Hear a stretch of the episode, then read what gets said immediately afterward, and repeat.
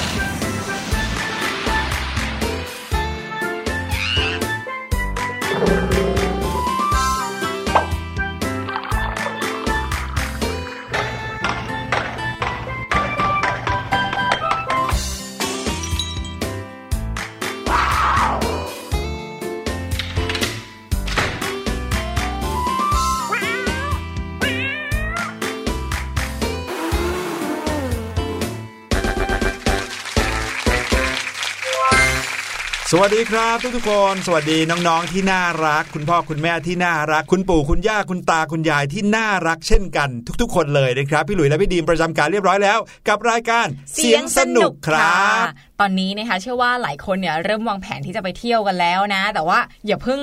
รีบหนีไปวางแผนกันก่อนนะคะมาฟังรายการของเราให้ใช่จบก่อนหนึ่งชั่วโมงเองพอเข้าต้นเดือนนะครับธันวาคมซึ่งเป็นเดือนสุดท้ายของปีแล้วเนี่ยนะครับค่ะกระจิตกระใจคนจะไม่ค่อยอยู่กับเรื่องเรียนเรื่องงานกันแล้วนะครับพี่หลุยก็เป็นคนหนึงแหละตั้งแต่ต้นเดือนธันวาจะคิดแล้วว่าปลายปีนี้จะเกิดอะไรขึ้นบ้างค่ะบางทีไม่ใช่ไปเรื่องเที่ยวท่องเที่ยวอย่างเดียวนะ แต่เป็นเรื่องของแบบกิจกรรมที่จะทำกับครอบครัว เรื่องของขวัญที่เราจะซื้อมาจับฉลากนะครับ หรือว่าเรื่องที่เราตั้งใจจะทำเป้าหมายต่างๆโอ้โหพอเข้าช่วงของใกล้ปีใหม่เนี่ยนะจะเป็นช่วงที่หลาย ๆ คนมีความคิดอะไรต่างๆ เยอะแยะเลย ใช่แล้วเลยค่ะ อย่างพี่ดีมนะ จะไม่ค่อยได้เดินทางไปต่างจังหวัดเวลา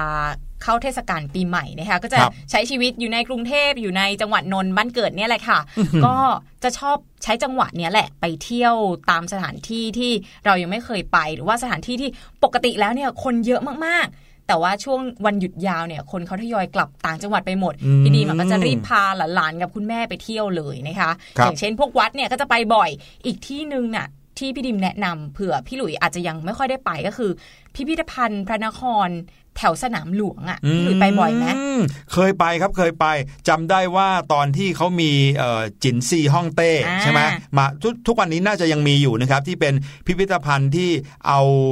ของโบราณของโบราณ วัตถุโบราณนะครับจากประเทศจีนนะครับ ซึ่งเอามาจากหลากหลายอ่าพิพิธภัณฑ์เลยเอามารวมกันตั้งเป็นร้อยร้อยๆชิ้นนะครับเอามาให้เราชมอยู่ที่พิพิธภัณฑ์สถานแห่งชาติใช่ไหมที่พระนครใช่ค่ะอืมเคยไปครั้งนั้นแหละครับ ตั้งแต่ตอนมาใหม่ ๆ เลยโอ้โหดีมากๆเลยนะ แต่ว่านอกจาก นิทรรศการของจินซีฮ่องเต้แล้วนะ ภายในพิพิธภัณฑ์ที่เป็นส่วนจัดแสดงของไทยเนี่ย ตอนนี้เขาจัดแสดงดีมากๆเลยนะคะโอ้ตอนเด็กๆพี่ดีมไปเนี่ยยังไม่หรูหรายังไม่โออาขนาดนี้เลยนะครับตอนนี้เนี่ยนำเสนอทุกอย่างเป็นสัดเป็นส่วนแล้วก็ไม่ร้อนด้วยนะ เดินในแอร์เย็นๆได้เลยนะคะ มีแต่คนที่รักประวัติศาสตร์เดินเต็มไปหมดเลยนะ พี่ดิมก็ไปแอบฟังเขาคุยกันได้รู้เรื่องราว ได้รู้ข้อมูลต่างๆ เพิ่มขึ้นด้วยนะ จริง ๆ การไปเที่ยวพิพิธภัณฑ์ประวัติศาสตร์เนี่ยนะครับทำให้เราได้ตื่นเต้นนะอย่างแรกสุดเลยอะคือพี่หลุยจะตื่นเต้นว่าโอ้โหของชิ้นนี้มีอายุเป็นนานเป็นร้อยเป็นพันปีเลยนะใช่และตอนสมัยก่อนที่เขาเคยใช้งานอยู่เนี่ยโอ้โหคนในยุคนั้นเป็นยังไง แล้วก็ใช้กันอยู่ที่ไหน บางที่นี่นะครับเขาเอาของที่เคยมีอยู่นะครับในอดีตแล้วก็ทุกวันนี้ก็ยังคงมีการใช้งานกันอยู่ เอามาให้ดูโหเห็นเหมือนกับเราได้ย้อนเวลาไปด้วยเลยอะครับ ใช่ค่ะ คือบางอย่างเนี่ยเราไม่คิดว่าคนโบราณเขาจะคิดประดิษฐ์ที่จะทำแต่ว่าเขาก็มีเขาก็ทำนะคะแล้วก็มีมาก่อนยุคพวกเราด้วย อย่างตอนเทศกาลของจินซีฮ่องเต้พี่ดิมจำได้นะคะพี่หลุยจะมีเหมือนกับโถอะค่ะ ตอนแรกเนี่ยดูภายนอกก็ไม่ค่อยตื่นเต้นเท่าไหร่ แต่พอ อ่านข้อมูลเนี่ยเขาบอกว่าเป็นโถที่ใส่คล้ายๆ กับเครื่องดื่มที่เป็นหมักเอาไว้นานๆอะอืมพี่ดิมขนลุกเลยอะคือสมัยก่อนเนี่ยเขาคิดค้นเรื่องของการหมักสุราหมักเหล้าเอาไว้ด้วยนะครับเป็นผมเหมือนกับกิจกรรมสันทนาการที่ไม่ได้เพิ่งมีในยุคปัจจุบันนะคะ ใช่ครับแล้วก็อีกหลาย ๆ อย่างเลยนะ ที่เราเห็นอย่างเช่น รูปปั้นนะครับจำได้ตอนที่ไปดูนิทรรศการจินซีฮ่องเต้เนี่ยก็จะเห็นรูปปั้นขนาดใหญ่เลยนะครับซึ่งเป็นรูปปั้นเท่าตัวคนจริงนะครับอืมแล้วก็ ที่เขาเอามาให้เราดูเนี่ยมีแค่ 3 ตัวเท่านั้นค่ะนะครับแต่ความจริงแล้วเนี่ยที่เขาพบเนี่ยเขาพบประมาณ 7,000ถึง8,000 ตัวโอ้โหนี่ก็คือเป็นแค่ส่วนหนึ่งเท่านั้นเลยที่เอามาให้ลองนึกภาพสิครับว่าคนในยุคโบราณนับร้อยนับพันปีในอดีตอะสร้างรูปปั้นเท่าตัวคนจริง แล้วยืนเป็นกองทัพเนี่ยขนาด 7,000ถึง8,000 ตัวเนี่ย โอ้โห ไม่ใช่เรื่องง่ายเลยนะครับค่ะแล้วสิ่งที่สำคัญที่เป็นคำถามที่สุดเลยของพี่หลุยก็คือ เขาทำขึ้นมาทำไม อืมอืมลองนึกดูสิครับว่า คนคนหนึ่งจะต้องแบบคิดอะไรถึงจะต้องทำกองทัพหินขนาดนี้ขึ้นมา ใช่คือเอาไว้ใช้ในชีวิตหลังความตายเขาเชื่อกันแบบนั้นเนี่ยนะคะ แต่ว่าอืมก็ไม่ไม่สามารถที่จะพิสูจน์ได้ว่า ท้ายที่สุดแล้วเนี่ยเอาไปใช้ได้จริง ๆ หรือเปล่าแต่สร้างออกมาเนี่ยอย่างน้อยนะคนรุ่นหลังได้เห็นถึงพัฒนาการได้เห็นถึงเทคโนโลยีในการผลิตเครื่องมือเครื่องไม้ต่างๆนะใช่พี่วิธีน่คิดทึ่ตม่างๆๆเนี้ยก็ทำให้เราเห็นแล้วก็แปลกใจมากๆเลย พี่หลุยจำได้ว่ามีอยู่ครั้งหนึ่งนะครับที่เคยไปที่พิพิธภัณฑ์ในประเทศอังกฤษนะครับค่ะชื่อว่า British Museum ในนั้นนะครับถึงแม้ชื่อพิพิธภัณฑ์จะชื่อว่า British Museum แต่ในนั้นเนี่ยนะครับเต็มไปด้วยของที่มาจากทั่วโลกเลย ไม่ว่าจะเป็นอียิปต์จีน ญี่ปุ่น แม้แต่ไทยเองนะครับก็มีรูปพระพุทธรูปอันเก่าๆเนี่ยไปตั้งอยู่เหมือนกันอืมเรียกได้ว่าถ้าเข้าไปที่นั่นเนี่ยเห็นประวัติศาสตร์จากทั่วโลกเลยทีเดียว แล้วเขาก็เขียนเอาไว้ได้อย่างอธิบายอย่างชัดเจนหมดเลยด้วยนะครับว่ามาจากไหนแล้วเคยใช้ทำอะไรอยู่ในยุคสมัยไหนเขาเล่าหมดเลยโอ้โห ถ้าพูดถึงเรื่องของความเก่าแก่เรื่องของวัฒนธรรมอารยธรรมโบราณเนี่ยพลาดไม่ได้เลยนะ ต้องเป็นที่อียิปต์ก็ถืออมว่าเป็นหนึ่งในประเทศที่ เก่าแก่มากๆ มีอารยธรรมยาวนานมากๆ มีเรื่องราวให้เราศึกษาเนี่ยไม่รู้จักจบจากสิ้น มีการค้นพบสิ่งของหรือว่าวัตถุโบราณใหม่ๆอยู่แทบจะตลอดเวลาเลยนะคะใช่พี่หลุยแม้แต่ทุกวันนี้นะครับก็ยังค้นพบอะไรใหม่ ๆ อยู่ในสุสานหรือว่าในสถานที่โบราณของอียิปต์ซึ่งวันนี้เราจะเอามาเล่าให้ฟังนะครับในช่วง What's Going On ด้วยครับ แต่ว่าตอนนี้นะคะพักฟังเพลงกันก่อนแล้วกลับมาเจอกันในช่วงหน้าค่ะ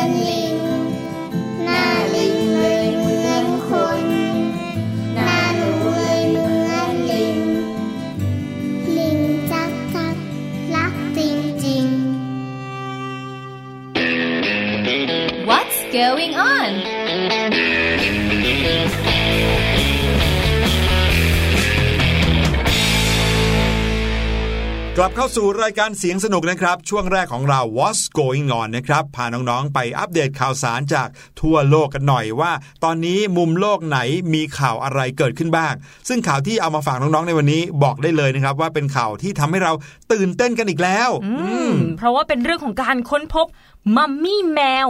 มัมมี่แมวคือพบมัมมี่แต่ละครั้งเนี่ยพี่ดิมก็ตื่นเต้นแล้วนะคะพี่หลุยครัแต่บว่ารอบนี้เป็นมัมมี่แมวค่ะ และอายุเนี่ยไม่ได้น้อยๆนะคะ4,000กว่าปีค่ะโอ้โหไปป็นเจอกันนู่นเลยสุสานในอียิปต์ค่ะ ครับผมเป็นเหมือนกับ บรรพบุรุษแมวเลยก็ว่าได้ แมวสมัย 4,000 ปีที่แล้วจะหน้าตาเหมือนแมวในทุกๆ วันนี้หรือเปล่าเออนั่นน่ะสิรวมไปถึงสัตว์อีกหลาย ๆ ชนิดเลยนะครับ ที่ถูกทำเป็นมัมมี่เอาไว้กับข่าวข่าวนี้จาก BBC ครับ รายงานของ BBC นะคะระบุว่าทีมนักโบราณคดีเนี่ยเผยโฉมมัมมี่แมวและด้วงดำค่ะ เป็นจำนวนมากเลยด้วยนะคะไม่ใช่แค่ตัว 2 ตัว ไปค้นพบกันที่สุสานโบราณที่เพิ่งค้นพบใกล้กับกรุงไคโรในอียิปต์ค่ะ สิ่งที่ค้นพบครั้งนี้นะคะคาดว่าจะมีอายุเก่าแก่กว่า 4,000 ปีค่ะ โดยจุดที่พบเนี่ยอยู่ในเมืองซักคาราทางตอนใต้ของกรุงไคโร ซึ่งก็เคยเป็นที่ฝังศพของชาวเมืองเมมฟิส ที่เคยเป็นเมืองหลวงของอาณาจักรอียิปต์โบราณ เป็นเวลากว่า 2,000 ปีนะคะ โดยชาวอียิปต์โบราณเนี่ยเขาเชื่อกันว่า แมวและแมลงสการัปเนี่ยมีความศักดิ์สิทธิ์ มีสถานะพิเศษในปรโลกค่ะครับนี่ไงผมก็เลยเป็นสาเหตุที่จะต้องทำมัมมี่แมวฝังลงไปกับมัมมี่มนุษย์นะคะเฮ้ยดูสิ ใครรักน้องแมวนะ ต้องฟังข่าวนี้ให้ดีๆ โดยหนึ่งในหลุมศพที่พบนะคะก็มีรูปปั้นเทพเจ้าแมวที่ทำมาจากทองสำริดด้วย ส่วนแมลงสการัปเนี่ยเชื่อว่าเป็นสัญลักษณ์ตัวแทนของเทพเจ้าราซึ่งเป็นสุริยะเทพในตำนานเทพเจ้าอียิปต์โบราณ สุริยะเทพก็เทพแห่งดวงอาทิตย์นะนะคะครับโดยทางมุสตาวาซิรี ตัวแทนสภาโบราณวัตถุสถานอียิปต์เขาบอกว่าการค้นพบมัมมี่แมลงสการัปเนี่ยเป็นสิ่งที่ค่อนข้างแปลกนะ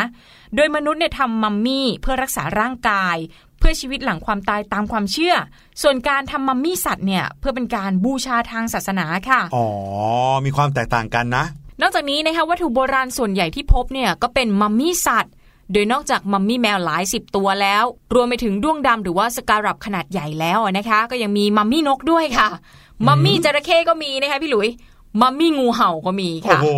มากันหมดสารพัดสัตว์ รวมไปถึงสลักไม้และรูปหล่อโลหะผสม ซึ่งทำเป็นรูปแมวอีก 75 ตัวโอ้ยถือว่าครั้งนี้เขาขุดพบเยอะมากเลยนะ เยอะมากนี่ค่ะเป็นมัมมี่สวนสัตว์หรือเปล่าไม่แน่ใจนะ มากันเกือบครบทุกชนิดเลย นายมุสตาฟาเนี่ยบอกด้วยนะคะว่าในบรรดามัมมี่ 5 ตัว ซึ่งดูเหมือนจะเป็นแมวป่าขนาดใหญ่ที่เราค้นพบในครั้งนี้เนี่ย ปรากฏว่ามี 2 ตัวค่ะ ที่ได้รับการยืนยันแล้วว่า มันไม่ใช่แมวนะคะพี่หลุย มันเป็นลูกสิงโตค่ะโอ้โหคือขนาดมันอาจจะเท่ากับแมวไงเป็นลูกสิงโต ส่วนอีก 3 ตัวที่เหลือเนี่ยหากพบว่าเป็นเสือดำเสือดาว เสือชีต้า หรือว่าสิงโตตัวเมีย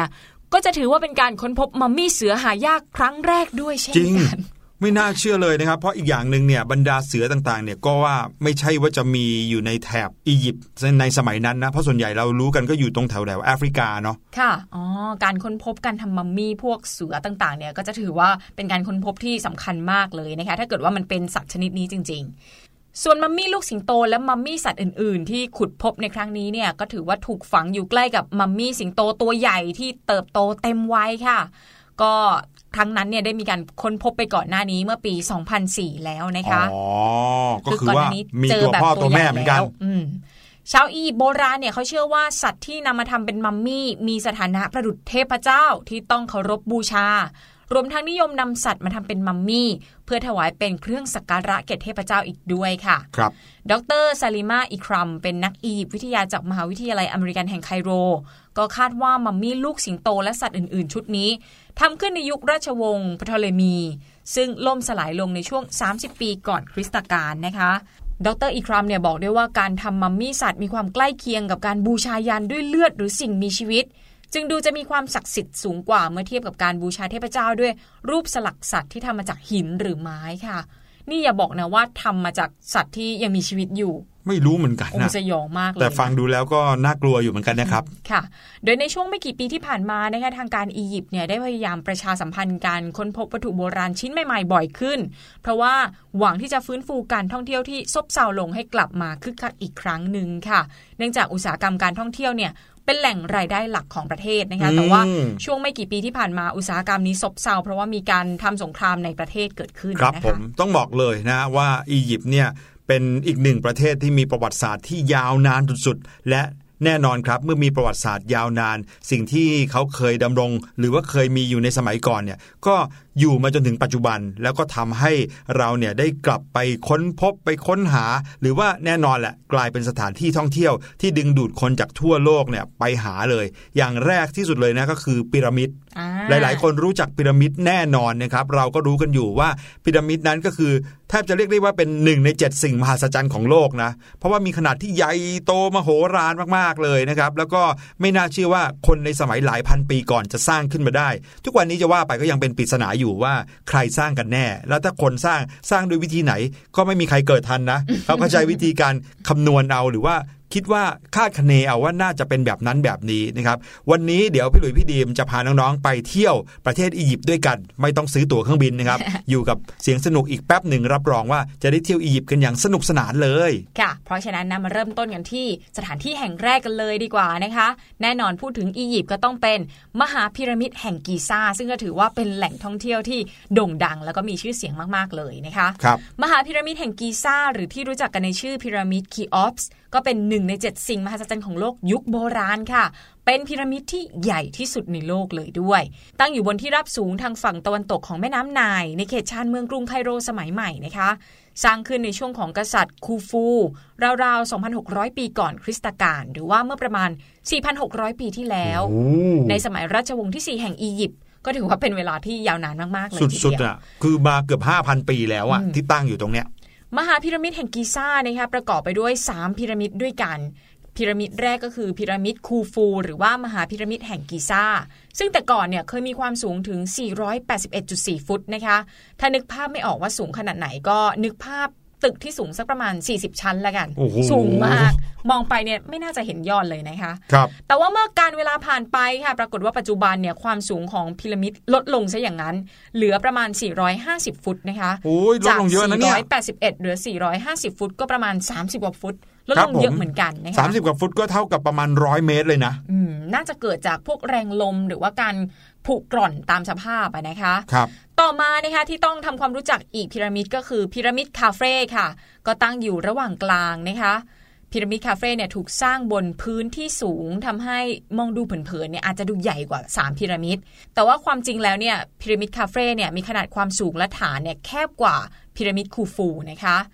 จุดเด่นของพีระมิดคาเฟ่เนี่ยก็คือ ยังคงมีชั้นหินปูนขัดมันอยู่ที่ส่วนยอดของพีระมิดหลงเหลืออยู่โอ้ขณะที่อีก 2พีระมิดเนี่ยไม่เหลือชั้นหินปูนขัดมันอยู่แล้วนะ คือกุดแล้วกุดแล้วค่ะ ส่วนสุดท้ายก็คือพีระมิดเมนคูเร่ค่ะ เป็นพีระมิดที่มีขนาดเล็ก และอายุน้อยที่สุดในหมู่พีระมิดทั้ง 3 นะคะ ความสูงเนี่ยประมาณ 230 ฟุตเท่านั้นก็ สูงน้อยกว่าครึ่งต่อครึ่งเลยนะครับซึ่งสาเหตุที่สร้างพีระมิดแห่งนี้ขึ้นมา ก็เพื่อเก็บรักษาพระศพของราชวงศ์กษัตริย์ค่ะ เพื่อที่จะรอการฟื้นคืนชีพตามความเชื่อของชาวอียิปต์สมัยก่อนเขานั่นเองโอ้ยขนลุกเรื่องนี้ก็เป็นต้นแบบของหนังดังนะ อย่าง The Mummy นั่นเองค่ะ ครับผมจำได้เลยว่าในหนังบอกว่ามัมมี่รีเทิร์นหมายความว่ามัมมี่เนี่ยฟื้นขึ้นมาอีกในยุคปัจจุบัน โอ้โห ถ้าทุกวันนี้มาฟื้นกันจริง ๆ นะ แล้วก็แย่แน่เลยนะครับ ลองนึกดูนะครับว่าในสมัยก่อนยุคโบราณหลายพันปีที่แล้ว เขาก่อสร้างสิ่งมหัศจรรย์ที่ยิ่งใหญ่ระดับโลกขนาดนี้ได้กันยังไงนะครับทั้งที่เทคโนโลยีก็ยังเข้าไม่ถึงเลยด้วยซ้ำไปนะครับบางทีเทคโนโลยียังไม่มีเลยนะครับการยกแท่งหินขนาดใหญ่หลายสิบตันมาเรียงกัน จนก่อขึ้นเป็นพีระมิดได้ ถ้าเรียงผิดหรือไม่ตรงกันแค่เซนเดียวเนี่ยพีระมิดก็อาจจะถล่มลงมาก็ได้ด้วยโอ้โหนะครับลองนึกถึงโครงสร้างที่แบบใหญ่โต ไหนจะต้องมีโครงสร้างภายในที่ต้องประกอบไปด้วยแท่งหินต่างๆ ขนาดใหญ่อีกหลายสิบแท่งแท่งที่ใหญ่ที่สุดที่เคยค้นพบกันนะครับ หนักถึง 200 ตันครับ โอ้โห 200 ตันก็ประมาณ2แสนกิโลกรัมอุ้ยทำไมก้อนใหญ่เบิ่มเทิมขนาดนั้น โดยทั้งหมดนั้นนะครับยังคงเป็นปริศนาที่ยังหาคำตอบกันไม่ได้ครับว่ามันเกิดขึ้นได้ยังไงเขามีวิธีไหนในการเคลื่อนย้ายหินก้อนใหญ่ใหญ่ใหญ่แต่ละก้อนเนี่ยไปรวมกันเป็นรูปทรงพีระมิดที่ใหญ่โตมโหฬารนะครับ มีแต่เพียงแค่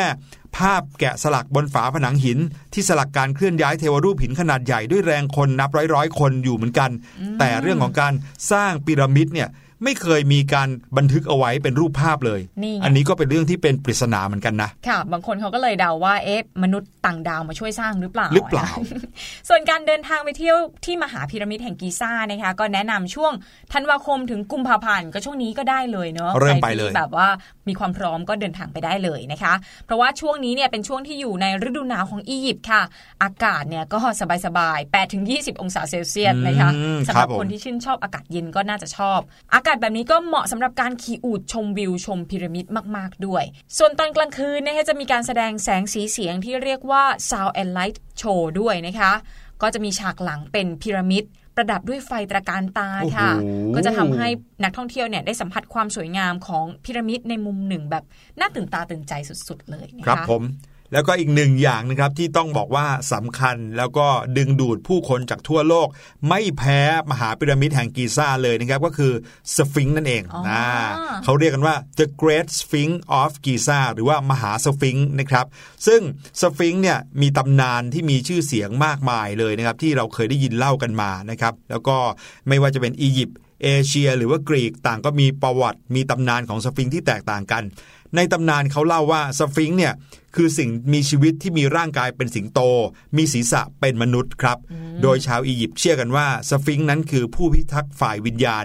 ส่วนมหาสฟิงค์แห่งกิซ่านั้น ชาวอียิปต์เชื่อว่าถูกสร้างขึ้นเพื่อเฝ้าดูแลสมบัติภายในพีระมิดนะครับ แล้วก็ยังคอยขจัดวิญญาณชั่วร้าย ไม่ให้มารบกวน หรือว่าวุ่นวายกับพระศพของมหากษัตริย์ฟาโรห์อีกด้วย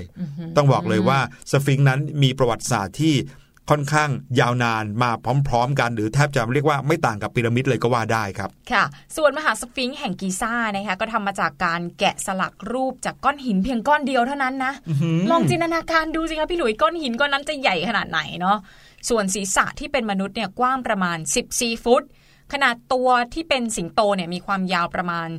240 ฟุตนะคะครับจากขนาดที่กล่าวมาก็ทำให้มหาสฟิงค์แห่งกีซ่าเนี่ยกลายเป็นรูปแกะสลักจากก้อนหินเพียงก้อนเดียวที่ใหญ่ที่สุดในโลกค่ะ ยอมเลยอลังการมากใช่เพราะเพราะฉะนั้นถ้าเกิดว่าเราไปถ่ายรูปกับมหาสฟิงค์เนี่ยบางทีเนี่ยจะเห็นตัวเรานิดเดียวเท่านั้นเองนะนิคะดเพราะว่าเดียวคนถ่ายก็ต้องถอยไปไกลเลยกว่าจะเก็บภาพได้ทั้งหมดนะนะคะ ใช่ครับ นั่นก็คือสฟิงค์นะครับเป็นอีกหนึ่งอย่างที่ต้องบอกว่า ใครไปอียิปต์ไม่มีทางเลยที่จะไม่ไปหานะครับ เป็นสถานที่ที่ต้องไปเลยมหาพีระมิดแห่งกิซ่า แล้วก็สฟิงค์แห่งกิซ่านี้นะครับ ยังมีอีกหนึ่งที่นะครับเป็นไหนๆมาแล้วนะครับมาเรามาถึงอียิปต์ทั้งทีก็ต้องพาน้องๆไปเที่ยวให้ทั่วๆนะครับที่นี่นะครับก็เป็นอีกหนึ่งแห่งที่สำคัญมากชื่อว่า มหาวิหารอาบูซิมเบลครับ มหาวิหารอบูซิมเบลนะคะก็เป็นวิหารหินขนาดมหึมาค่ะ ที่สำคัญนะคะได้รับมอบให้เป็นมรดกโลกขององค์การยูเนสโกด้วย ตั้งอยู่บนพรมแดนของประเทศอียิปต์กับซูดานค่ะ สร้างขึ้นในศตวรรษที่ 13 ในรัชกาลของรามเซสที่2นะคะเมื่อราวๆ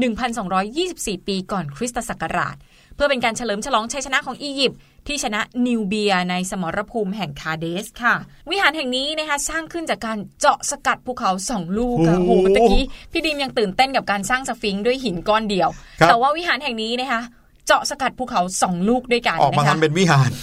แล้วก็ได้เป็นวิหารสองหลังนะคะคือวิหารที่สร้างขึ้นเพื่อองค์ฟาโรห์รามเซสที่สองและพระมเหสีของพระองค์เองค่ะ จุดเด่นของวิหารแห่งนี้ก็คือรูปแกะสลักองค์ฟาโรห์รามเซสที่นั่งประทับอยู่บนบัลลังก์หน้าวิหารถึง 4 องค์ แต่ละองค์นะคะความสูง 20 เมตรค่ะ เห็นแล้วเนี่ยต้องทึ่งในความสามารถของคนยุคก่อนจริงๆอลังนะคะการใหญ่มากเมื่อเข้ามาภายในวิหารนะคะจะพบกับเสาหินทรงสี่เหลี่ยม 8 ต้นด้านใน แต่ละต้นมีการแกะสลักรูปของลามาเซตที่สองทรงชุดเครื่องแบบเทพ ภาพบนผนังต่างๆ ถูกแกะสลักร่องลึกและลงสี บอกเป็นเรื่องราวต่างๆ ขององค์ฟาโรห์ค่ะ ส่วนใหญ่ก็จะเล่าถึงชัยชนะในสงครามนะคะ เดิมทีเนี่ยภายในวิหารทาสีเอาไว้ทั้งหมด แต่ว่าสภาพอากาศความชื้นต่างๆ ก็ทำให้สีที่เคยทาเอาไว้เนี่ย หลุดร่อนออกไปจนหมดแล้วนะคะและเมื่อเข้าไปถึงห้องบูชาด้านในสุดของตัววิหารใหญ่ค่ะ ก็จะพบกับรูปแกะสลักของเทพราฮอรักกีรวมไปถึงฟาโรห์ลามาเซตที่สองในฐานะองค์เทพสมมุติเทพ รูปสลักของเทพอามุนและเทพพทา ที่นี่นะคะก็ถือว่าเป็นวิหารที่ถึงจะมีอายุยาวนานมากแล้ว แต่ก็ยังคงความสวยงามและความศักดิ์สิทธิ์เอาไว้อย่างเต็มเปี่ยมค่ะ โอ้โห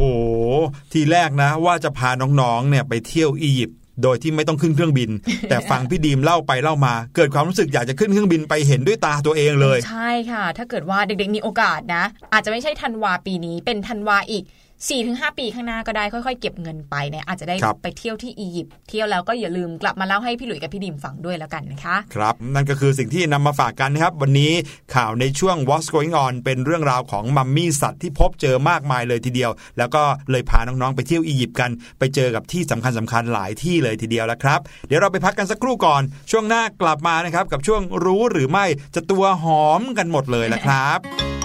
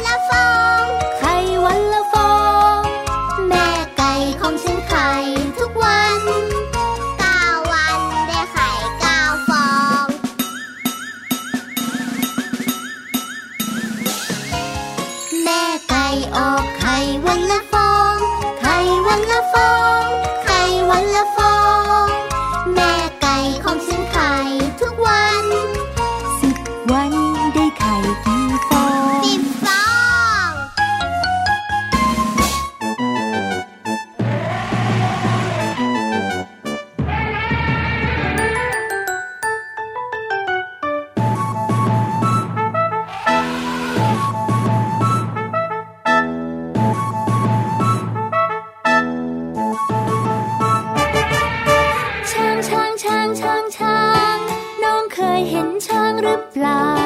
ช้างมันตัวโตไม่เบา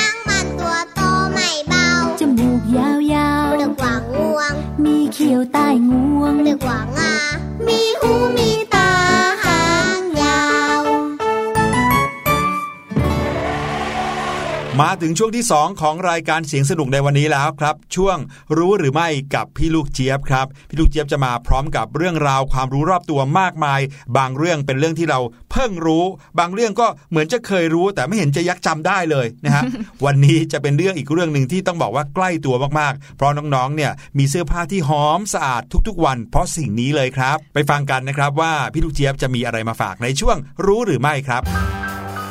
รู้หรือไม่กับ พี่ลูกเจี๊ยบ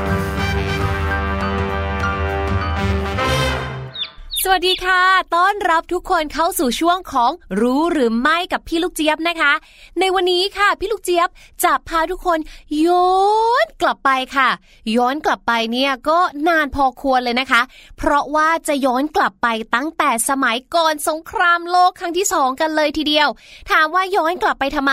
จะชวนทุกคนไปซักผ้ากัน น้องๆบอกว่า เอ๊ะ จะซักผ้านี่ไม่ต้องย้อนกลับไปขนาดนั้นก็ได้มั้งอะซักแบบทุกวันนี้ก็ได้ก็มีทั้งเครื่องซักผ้านะคะ เทคโนโลยีหลายอย่างเลย แต่ว่า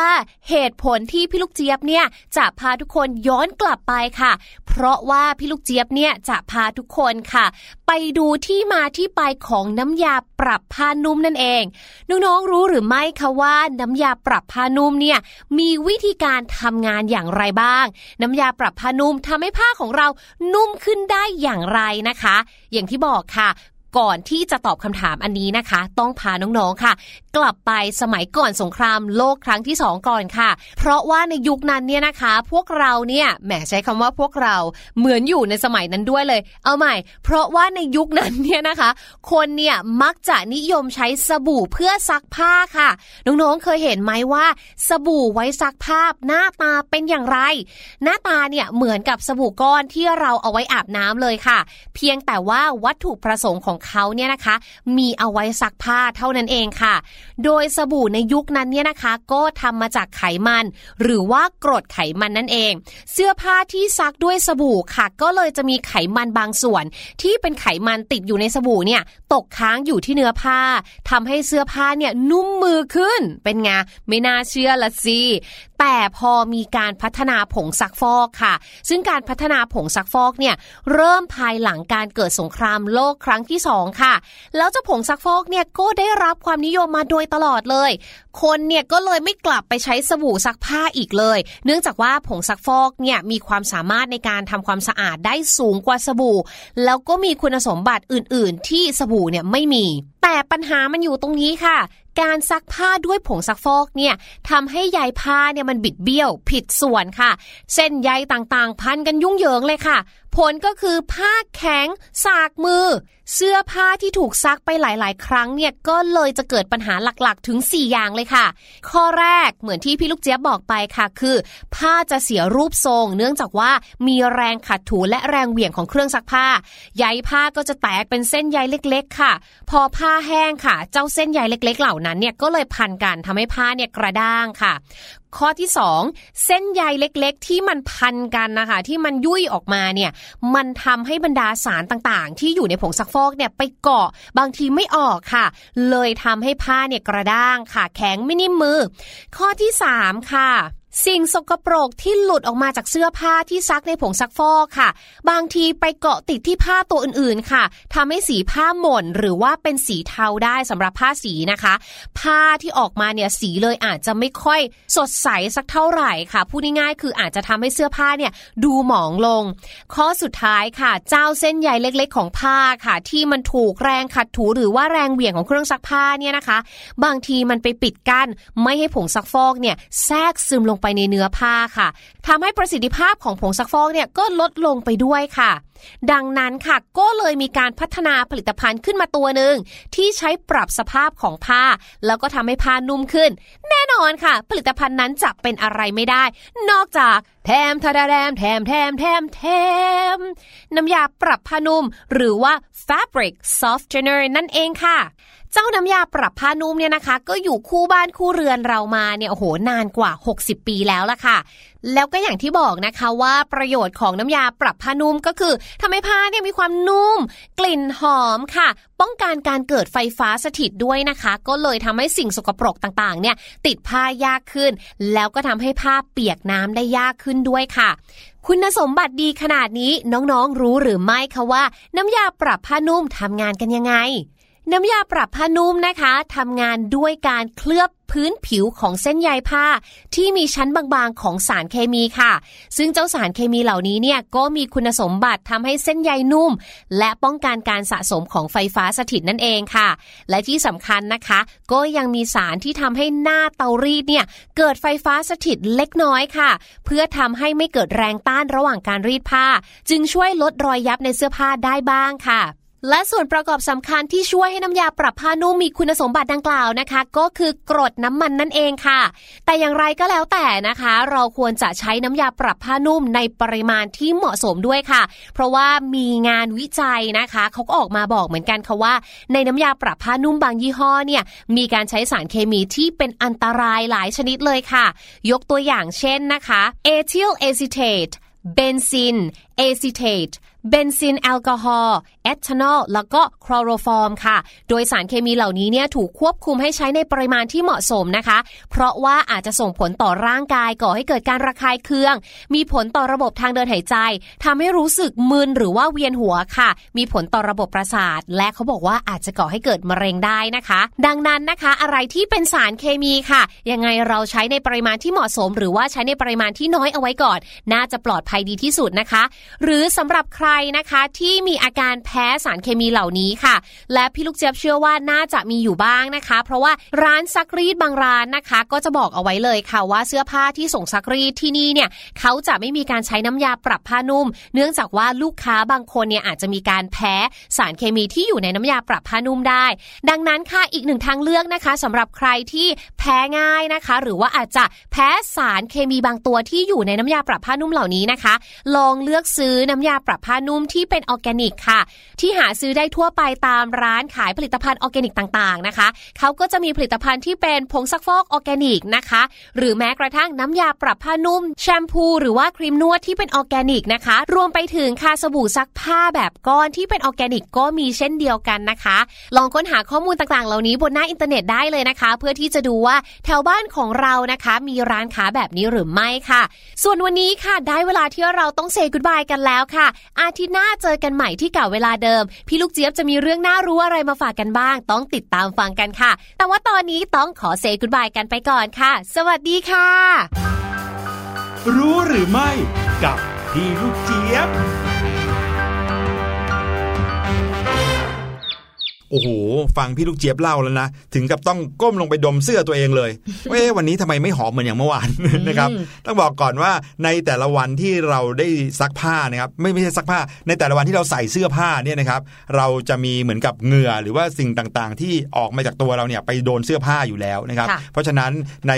ก่อนที่เราจะซักผ้าเนี่ยเราต้องตากผ้าก่อนนะ บางคนบอกต้องตากหลังซักใช่ไหมแต่พี่หลุยจะบอกว่าก่อนซักผ้าเนี่ยเอาผ้าไปตากก่อนสักนิดนึงก็จะดีนะครับ ใช่ค่ะช่วยในเรื่องของการลดกลิ่นได้พอสมควรก่อนที่จะเอาไปซักนะครับเหมือนกับเป็นขั้นตอนหนึ่งเสริมเข้าไปเพื่อลดกลิ่นเหงื่อกลิ่นคราบใครต่าง ๆ ในร่างกายของเรานะจะได้ไม่ติดเสื้อผ้าเวลาใช่ไปไหนก็จะได้มั่นใจมากขึ้น โดยเฉพาะเด็กๆเนี่ยพอเวลากลับบ้านนะครับจากวันที่ไปโรงเรียนเนี่ยเสื้อผ้าเลอะเทอะเนาะแล้วก็บางทีก็เปียกเหงื่อ พอถึงบ้านปุ๊บถอดเสื้อผ้า คุณแม่บอกว่าให้เปลี่ยนชุดเลยลูกค่ะอ่าถอดเสื้อผ้าได้ เอาหย่อนลงตะกร้าเลยนะครับแทนที่จะหย่อนลงตะกร้า ขอไม้แขวนเสื้อคุณแม่มานะครับขอเอาไปตากแป๊บหนึ่งรอให้แห้งก่อนแล้วค่อยเอามาใส่ตะกร้านะครับ นี่ก็เป็นเรื่องราวดีๆที่พี่ลูกเจี๊ยบนำมาฝากกันในช่วงนี้ค่ะ รู้หรือไม่ ส่วนช่วงหน้านะคะ ห้องเรียนสายชิวก็มีเรื่องดีๆมาฝากเหมือนกัน วันนี้นะสำหรับเด็กๆ ที่ชื่นชอบภาษาอังกฤษก็รีบเข้ามาเลยนะคะ แล้วกลับมาเจอกันค่ะ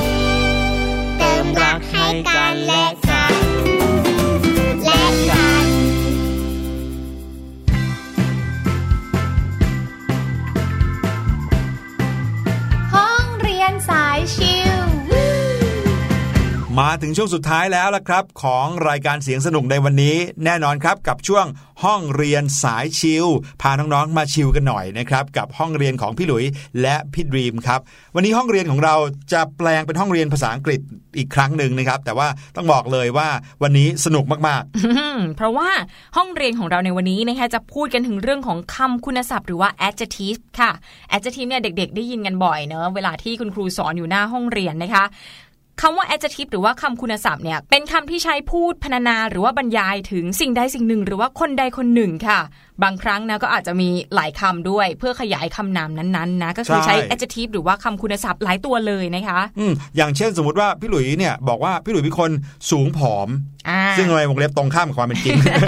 สูงผอมเนี่ยเราก็ต้องมีทั้งคำว่าสูงและคำว่าผอมเลยใช่ไหมใช่เออแล้วทีนี้เราจะเรียงลำดับยังไงล่ะเออเราจะเขียนว่านั่นสิสูงผอมหรือว่าผอมสูง จริง ๆ แล้วเนี่ยในประเทศไทยหรือในภาษาไทยเนี่ยนะครับเราจะบอกว่าพี่หลุยเป็นคนสูงผอมหล่อหน้าตาดีอย่างเงี้ยโอ้เยอะมากเลยเออ เราก็สามารถบอกได้ว่าพี่หลุยหน้าตาดี ผอมสูง หรือว่าพี่หลุยสูงผอมหน้าตาดี หรือว่าจะสูงหน้าตาดีผอมก็พูดได้หมดเลย คือเรียงยังไงก็ได้ ไม่ใช่มีกฎเกณฑ์ใช่ไหมคะ แต่ว่าถ้าเป็นภาษาอังกฤษเนี่ยเขาก็จะมีหลักการในการเรียงคำคุณศัพท์หรือว่า adjective ด้วยนะคะอืมห้ามเรียงสลับกันเลยนะ อืม เพราะฉะนั้นนะมาลองดูเคล็ดลับกันดีกว่าจะได้จำได้ง่าย ๆ เวลาเอาไปใช้เนี่ยจะได้เอาไปใช้ได้อย่างถูกต้องนะคะ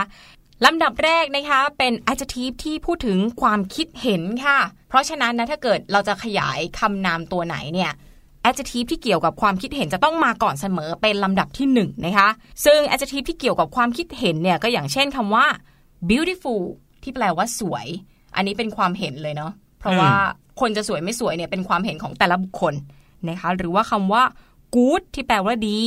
bad ที่แปลว่าเลวนะคะ friendly ที่แปลว่าเป็นมิตร พวกนี้ก็ถือว่าเป็น adjective หรือว่าคำคุณศัพท์ที่เกี่ยวกับความคิดเห็นใช่ค่ะที่แสดงความรู้สึกนะครับ อันนี้ก็จะมักจะวางเป็นตัวแรกเลยนะครับ ส่วนลำดับที่2นะครับถ้าเกิดว่าพี่หลุยบอกว่าพี่ดีมเนี่ยเป็นคนสูงที่สวยมากอ่าคำว่าสูงเนี่ยจะตามมาเป็นลำดับที่2นะครับเพราะว่าลำดับที่2นะครับจะเป็น adjective ที่บอกขนาดนะครับก็คือ short สั้น หรือว่า small เล็ก tall สูง หรือว่า long ยาว หรือว่า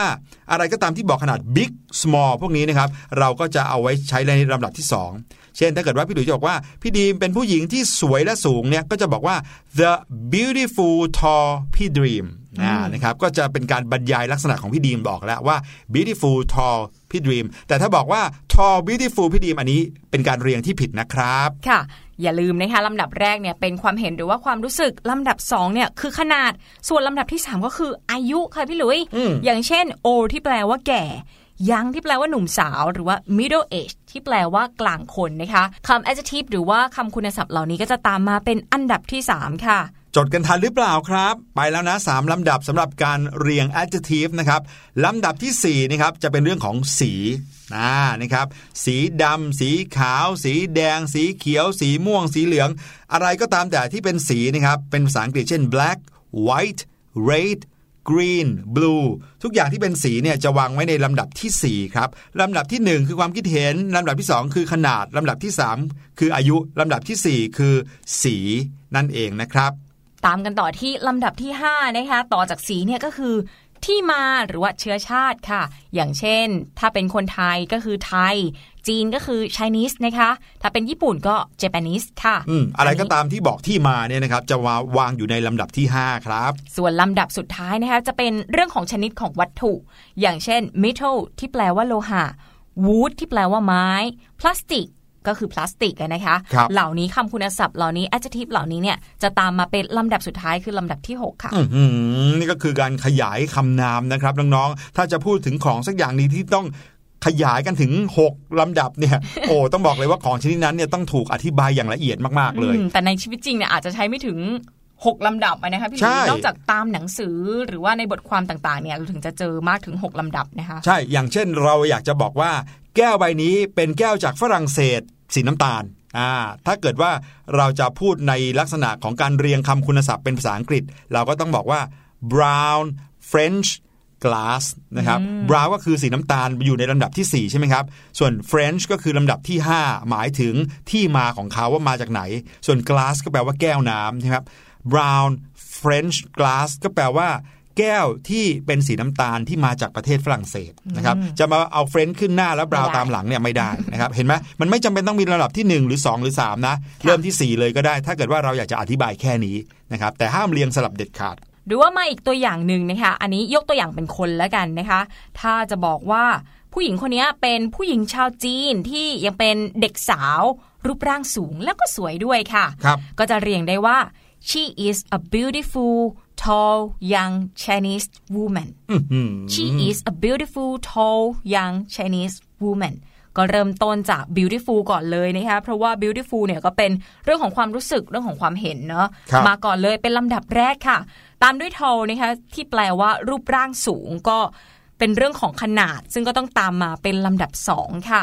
ส่วนยังที่แปลว่ายังเป็นหนุ่มเป็นสาวเป็นวัยรุ่นนะคะ ก็เป็นเรื่องของอายุ มาเป็นลำดับสามและคำทีสี่ 4 คือคำว่า Chinese คำนี้เนี่ยเป็นคำบอกเชื้อชาตินะคะ จริง ๆ แล้วอยู่ในลำดับที่ 5 ก็เลยต้องต่อทั้ง 3 ตัวแรกนั่นเองค่ะ ครับผม หรือถ้าเกิดว่าพี่หลุยถามพี่ดีมว่า where is my bag where is my bag นะครับกระเป๋าของพี่หลุยอยู่ที่ไหนเนี่ยอ่าพี่ดีมอาจจะถามกลับมาว่า what does it look like what does it look like แปลว่า อ้าว แล้วมันมีลักษณะยังไงล่ะพี่หลุย พี่หลุยก็เลยอธิบายให้พี่ดีมฟังครับว่า it is a small red leather bag นะครับก็หมายความว่ามันเป็นกระเป๋าที่ทำจากหนัง มีสีแดงแล้วก็มีขนาดเล็กครับ เห็นไหมถึงแม้จะบอกว่าขนาดเล็กมามาสุดท้ายเลยนะ แต่ว่า small เนี่ยเป็นคำศัพท์ที่บอกถึงขนาดนะครับซึ่งจะต้องมาก่อนสีนะครับก็เลยต้องบอกว่า small red ส่วน letter ก็หมายถึงวัสดุเขาเป็นวัสดุอะไรเป็นหนังใช่ไหมก็ต้องบอกว่า small red letter bag แบบนี้นั่นเองครับ ตัวอย่างสุดท้ายนะคะอย่างเช่น ถ้าจะถามว่าหนังเรื่องที่ไปดูเนี่ยมันเป็นยังไงบ้าง เพื่อนก็ถามเรามาว่า how was the movie หนังเรื่องนั้นเป็นอย่างไรบ้างนะคะเราก็อาจจะตอบกลับไปว่า it was the romantic French movie it was the romantic French movie ซึ่งก็แปลว่ามันเป็นหนังฝรั่งเศสที่โรแมนติกค่ะ มาดูที่คำขยายนะคะก็คือ romantic French movie ค่ะคำแรกนะคะใช้คำว่า romantic ที่เป็นการแสดงความรู้สึกหรือว่าความเห็นแน่นอนต้องมาเป็นลำดับแรกลำดับหนึ่งนะคะ ส่วน French เนี่ย ต้องตามมาเป็นลำดับต่อไป เพราะว่าเป็นเรื่องของการบอกเชื้อชาติ ซึ่งความจริงแล้วเนี่ยอยู่ตั้งลำดับ 5 เลยนะคะ แต่ก็สามารถมาต่อกันได้เลยลำดับที่ 1 กับลำดับ 5 นะคะ ครับผมเอาละหลังจากนี้ใครอยากจะอธิบายเรื่องราวต่างๆ ที่เกี่ยวข้องกับคำขยาย ขยายคำนามขยายคำศัพท์ต่างๆ ก็เอาไปเรียงกันให้ถูกต้องนะครับ การเรียงแบบภาษาอังกฤษจะต้องเรียงตามลำดับเป๊ะห้ามผิดตำแหน่งนะครับ เริ่มต้นจากคำคุณศัพท์ที่บอก ความรู้สึกนะครับ แล้วก็ต่อด้วยคำที่บอกขนาด ต่อด้วยคำที่บอกอายุ แล้วก็มาบอกสีต่อไปค่อยบอกที่มาหรือว่าแหล่งที่มาเชื้อชาติของเขา แล้วก็ต่อด้วยชนิดหรือวัสดุว่าเป็นอะไรนะครับ นั่นก็เอามาเรียงกันให้ถูกต้องเพื่อที่จะบอกคำขยายคำนาม หรือว่าคำคุณศัพท์ที่มีมากมายนั่นเองครับ และนี่ก็เป็นเรื่องราวดีๆ ที่เรานำมาฝากกันในช่วงห้องเรียนสายชิวในวันนี้ค่ะ วันนี้หมดเวลาของรายการเสียงสนุกแล้วนะคะพี่หลุยส์กับพี่ดีมลาน้องๆไปก่อน แล้วพบกันใหม่โอกาสหน้าสวัสดีสค่ะวัสดีครับ สบัดจินตนาการสนุกกับเสียงเสริมสร้างความรู้ในรายการ เสียงสนุก